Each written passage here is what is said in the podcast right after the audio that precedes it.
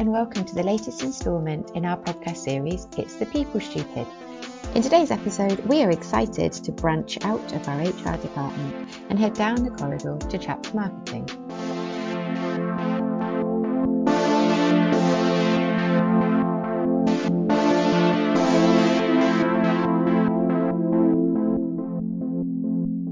We had the honour of talking to John Heeler, Director of Straightforward, a design and marketing agency.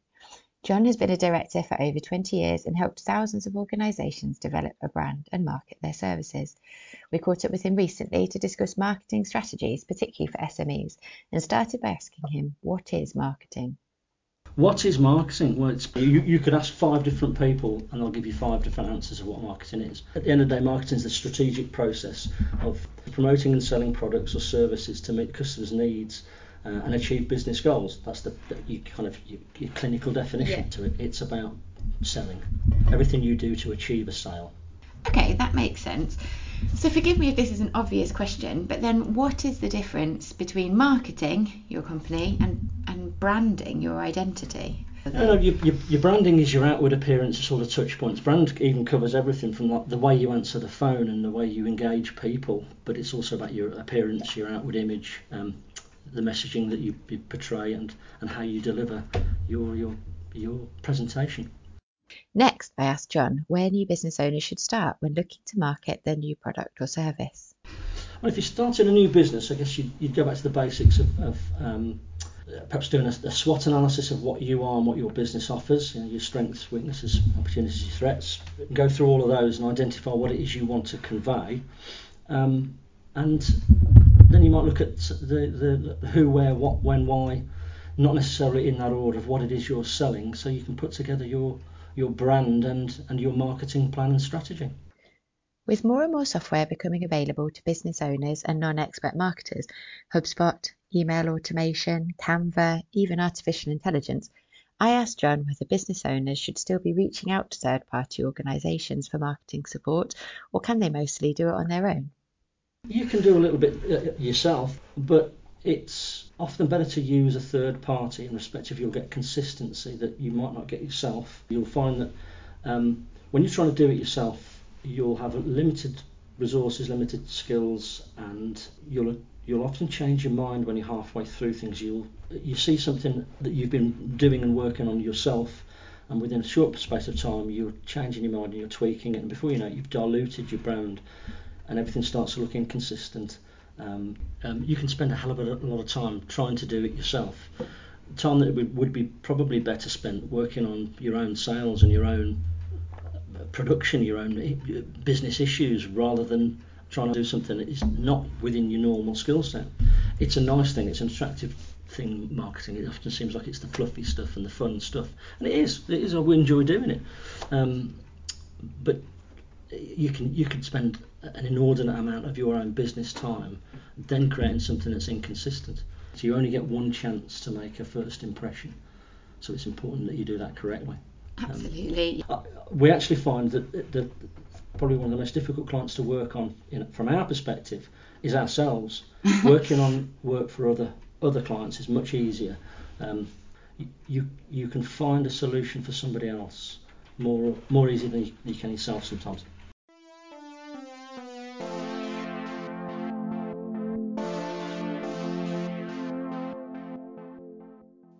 John, what are the essentials to get right when marketing your brand? It's essentially you, you get something that's, that will stand the test of time, that is right for you, that will. Um, there are opinions that say that every seven years, almost like a lifetime cycle, you should tweak or look at brand development. You'd like to think that what you do is going to be a set of guidelines that are not restrictive to what you're selling, but they will help you be consistent in your outward appearance. Branding is not just visual; it's you know you should tone of voice it, how it sits with people. Um, uh, so it's important to get that element of it right as well. You've got to think about the customer experience of engaging your brand as well. Does it does it feel comfortable with them? Business is based on trust. If they if, if your brand doesn't sound like the person that you are, the people that you are, then it, it's it's not correctly aligned as well.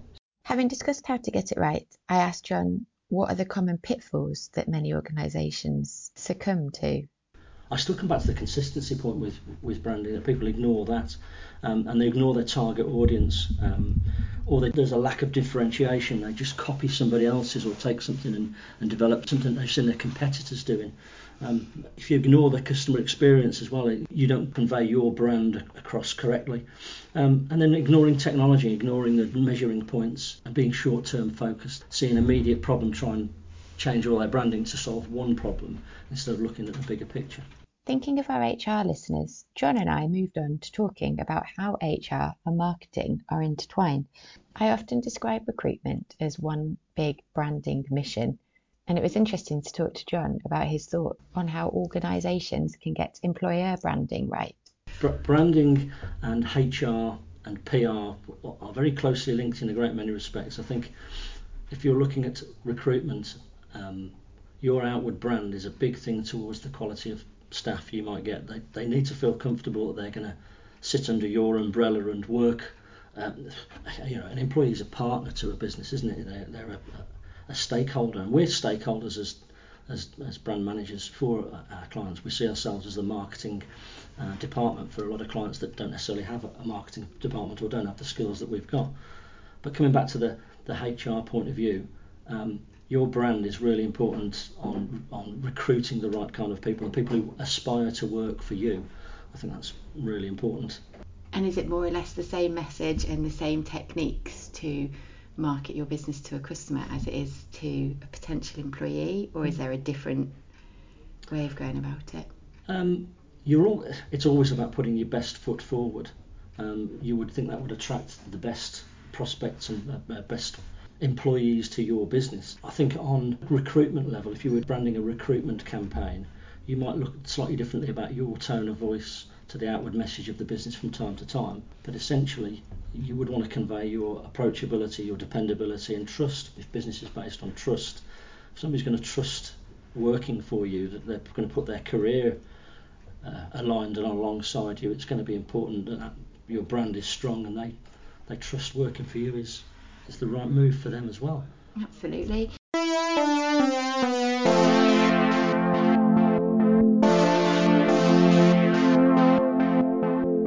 So, from an HR perspective, you must be doing something right because you don't get into 21 years of business without understanding people and being able to work with them. I always say people are your biggest asset and your biggest liability. Um, you've got to make sure you look after them correctly. I've always run a very flat management structure at Straightforward. You've got to allow creativity. You can't quell creativity. So our approach is, is very much everyone's opinion matters. We do a lot of think tank work, a lot of team work. Uh, and again, often the, the, creative idea can come from somebody out of left field that's just been involved in uh, in brainstorming things, and that's what the clients are paying for. They're paying for that creative time where it, uh, we might have spent 80 hours to come up with an idea. We might come up with an idea very quickly, um, but generally speaking, it's about the quality of the idea and it's about the value of that to the client. Um, we do a lot of work, I suppose, around a similar thing as well, around kind of input and output. Um, so that fear of kind of presenteeism, we talk about kind of during COVID, that actually a lot of that has fortunately gone out the window. It's not about so long as you're working the hours and that's all that matters. Actually, it's about what you're producing, and presumably in your industry, that's something that that you're on board with. Mm, that it's not about saying, well, I had a designer sat at the table coming up with an idea for your brand for 10 hours. They didn't come up with anything, but they did work on it for yeah, 10 hours. What good's that? yeah. Because we're results driven, we try and make everything as, as measurable as we can. We try and show return on investment to everything. Um, uh, it, you know, just saying that you spent 100 hours on something is no reason for it to be any better than something that was produced in two or 10 hours. Um, it's about the quality of the result. We moved on to talking about measuring return on investment from a marketing campaign. I've always wondered how organisations or marketing companies measure the success of their strategies, and John has helpfully shed a little light on this.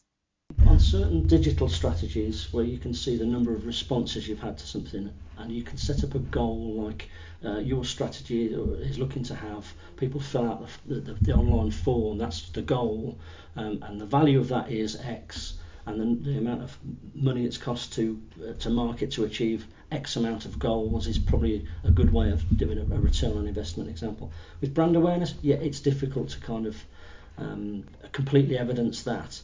But again, on the phone ringing and on sales over the counter and sales online and sales at the shop and uh, tickets sold, the ROI should should be something you can see that it was a successful event. I mean, I'm proud to say we get a lot of clients telling us, um, yeah, we sold out or, or um, attendance was was full. You know, that's mission accomplished in that respect. Absolutely. At Cream HR, we do a lot of recruitment on behalf of our clients. The most important work we do, however, isn't always around the recruitment itself, it's the groundwork we put in. It's planning the recruitment for the next one year, two years, even five years where appropriate. It's creating the employer brand over time and building up a desire for people to want to work with you. And it's being constantly on the lookout for candidates that suit your brand. This process is always far more effective than simply having an unexpected vacancy, listing a job advert, and picking the best of who's available at the time. With this in mind, I asked John whether marketing a product or a service is similar. Is it an ongoing process or is it simply a one off event? Uh, marketing is an ongoing process. You got you almost think of your marketing as uh, a, of a business as your garden. You'd sow lo- loads of different things. You would you'd grow things in there. You'd prune things in there. Yield certain certain things at certain times. But so marketing's an ongoing thing of, of, of constant gardening. It needs constant attention. Things need watering and feeding, and they need sunlight and I think it's it's the same for recruitment of people as well, and, and looking after the people you've got along the way, training them. I can Im- I can imagine that um, there's some very similarities, great similarities between um, the, the garden that is marketing and the garden that is HR. Absolutely, yeah, I really like that, and the idea that um, yeah, you're sowing the seeds now, but it might take several months until that's going to come through. But the work needs to be done. That's right, yeah, yeah. And I guess you, your measurements of your garden might be the crops that you get from it, um, and, and the same with, with your measurement of the performance of a, of a member of staff. Yeah, yeah, I like that analogy. It's good. Having chatted to John for some time, it was clear that he had so much experience and had clearly worked with several different clients. So I decided to ask him what was his greatest marketing achievement. The greatest marketing achievement. Um, I, have got a favourite job that I always look back on that that um, we really enjoyed doing. We we did the season ticket renewals job for West Bromwich Albion Football Club.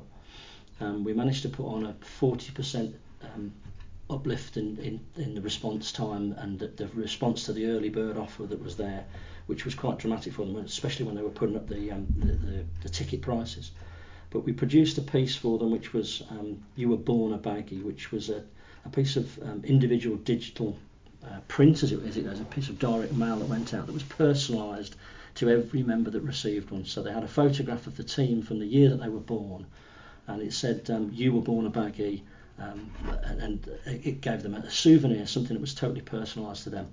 So as I say, the results were fantastic, 40% uplift on, on what they they normally hadn't seen, despite seeing a price increase in what they were selling. Um, and then it had the fans talking amongst one another, asking if they'd got theirs, um, contacting the clubs, asking for more copies of it. it. In some respects, I guess it created a very positive problem that everyone loved it. So on both levels, it was financially a success for the club and, and for us, but but moreoverly, it it um, it looked after the fans. And I guess marketing is about creating fans. You know, fans are the people that will they'll refer you to somebody else as well. So good marketing, good good staff all will become fans of your business as well. So fans are what you want. They create referrals, and referrals we all know bring in massive amounts of business and goodwill. It's it's it's a few years ago now, um, and working for the Albion gave us loads of referrals onto other industries as well. Okay. Um, quite involved in a lot of marketing that kind of revolutionised horse racing as well and changed um, changed the tendencies by theming race days. Uh, attendances went up massively because we created another reason to go racing for people that just saw it as horses around a track or weren't into gambling. We'd create a, a themed event, either a food festival or a beer festival or music going on, um, and then we marketed that through various different channels, and the success level of that was was massive. That's another kind of favourite job. Wow, that's brilliant. What an outcome. Do you have a worst client experience? worst client experience?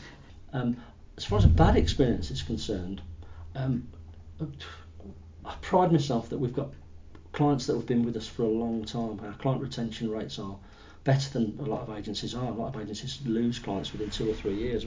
I've had a lot of clients that have been with us since we started. Um, wow. And are still there's natural selection. Those businesses change, they get sold, people come and go. That's natural selection. Things will change. But I struggle to think of bad experiences. There are certain clients you, you, there's no point trying to, to point out the value to them if they don't see the value and won't see the value. Then you might as well move on. And you might as well concentrate on working with people that you get on with, that you have a good relationship with as well. Because relationships don't don't work without people that either you don't get on with or you or they don't trust you, but more importantly, you don't trust them. Business is based on trust. Finally, I asked John, what does he see the future of marketing as being? What do you see the future of marketing as being? Is there is there change on the horizon? Is it obviously it's gone through lots of different phases in the 21 years mm. you've you've been in business, mm. um, probably more digital than it ever was, mm. um, and things. Do you see is there change on the horizon or? We're bombarded with marketing messages on various different media, and I think that's only going to going to develop with the number of channels that we've got that people can um, appeal to us and reach us on is is massive.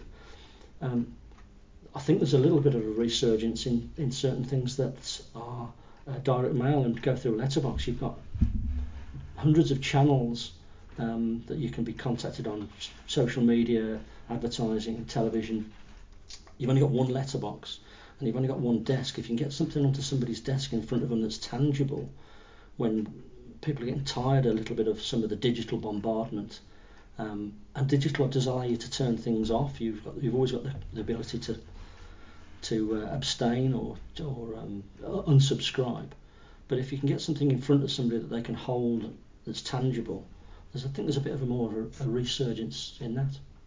As I say, you you've got in, in your house you've got numerous gadgets, the television, but you've only got one letterbox, and sometimes something landing on on a consumer's letterbox means they have to react to it, they have to make a decision about it straight away.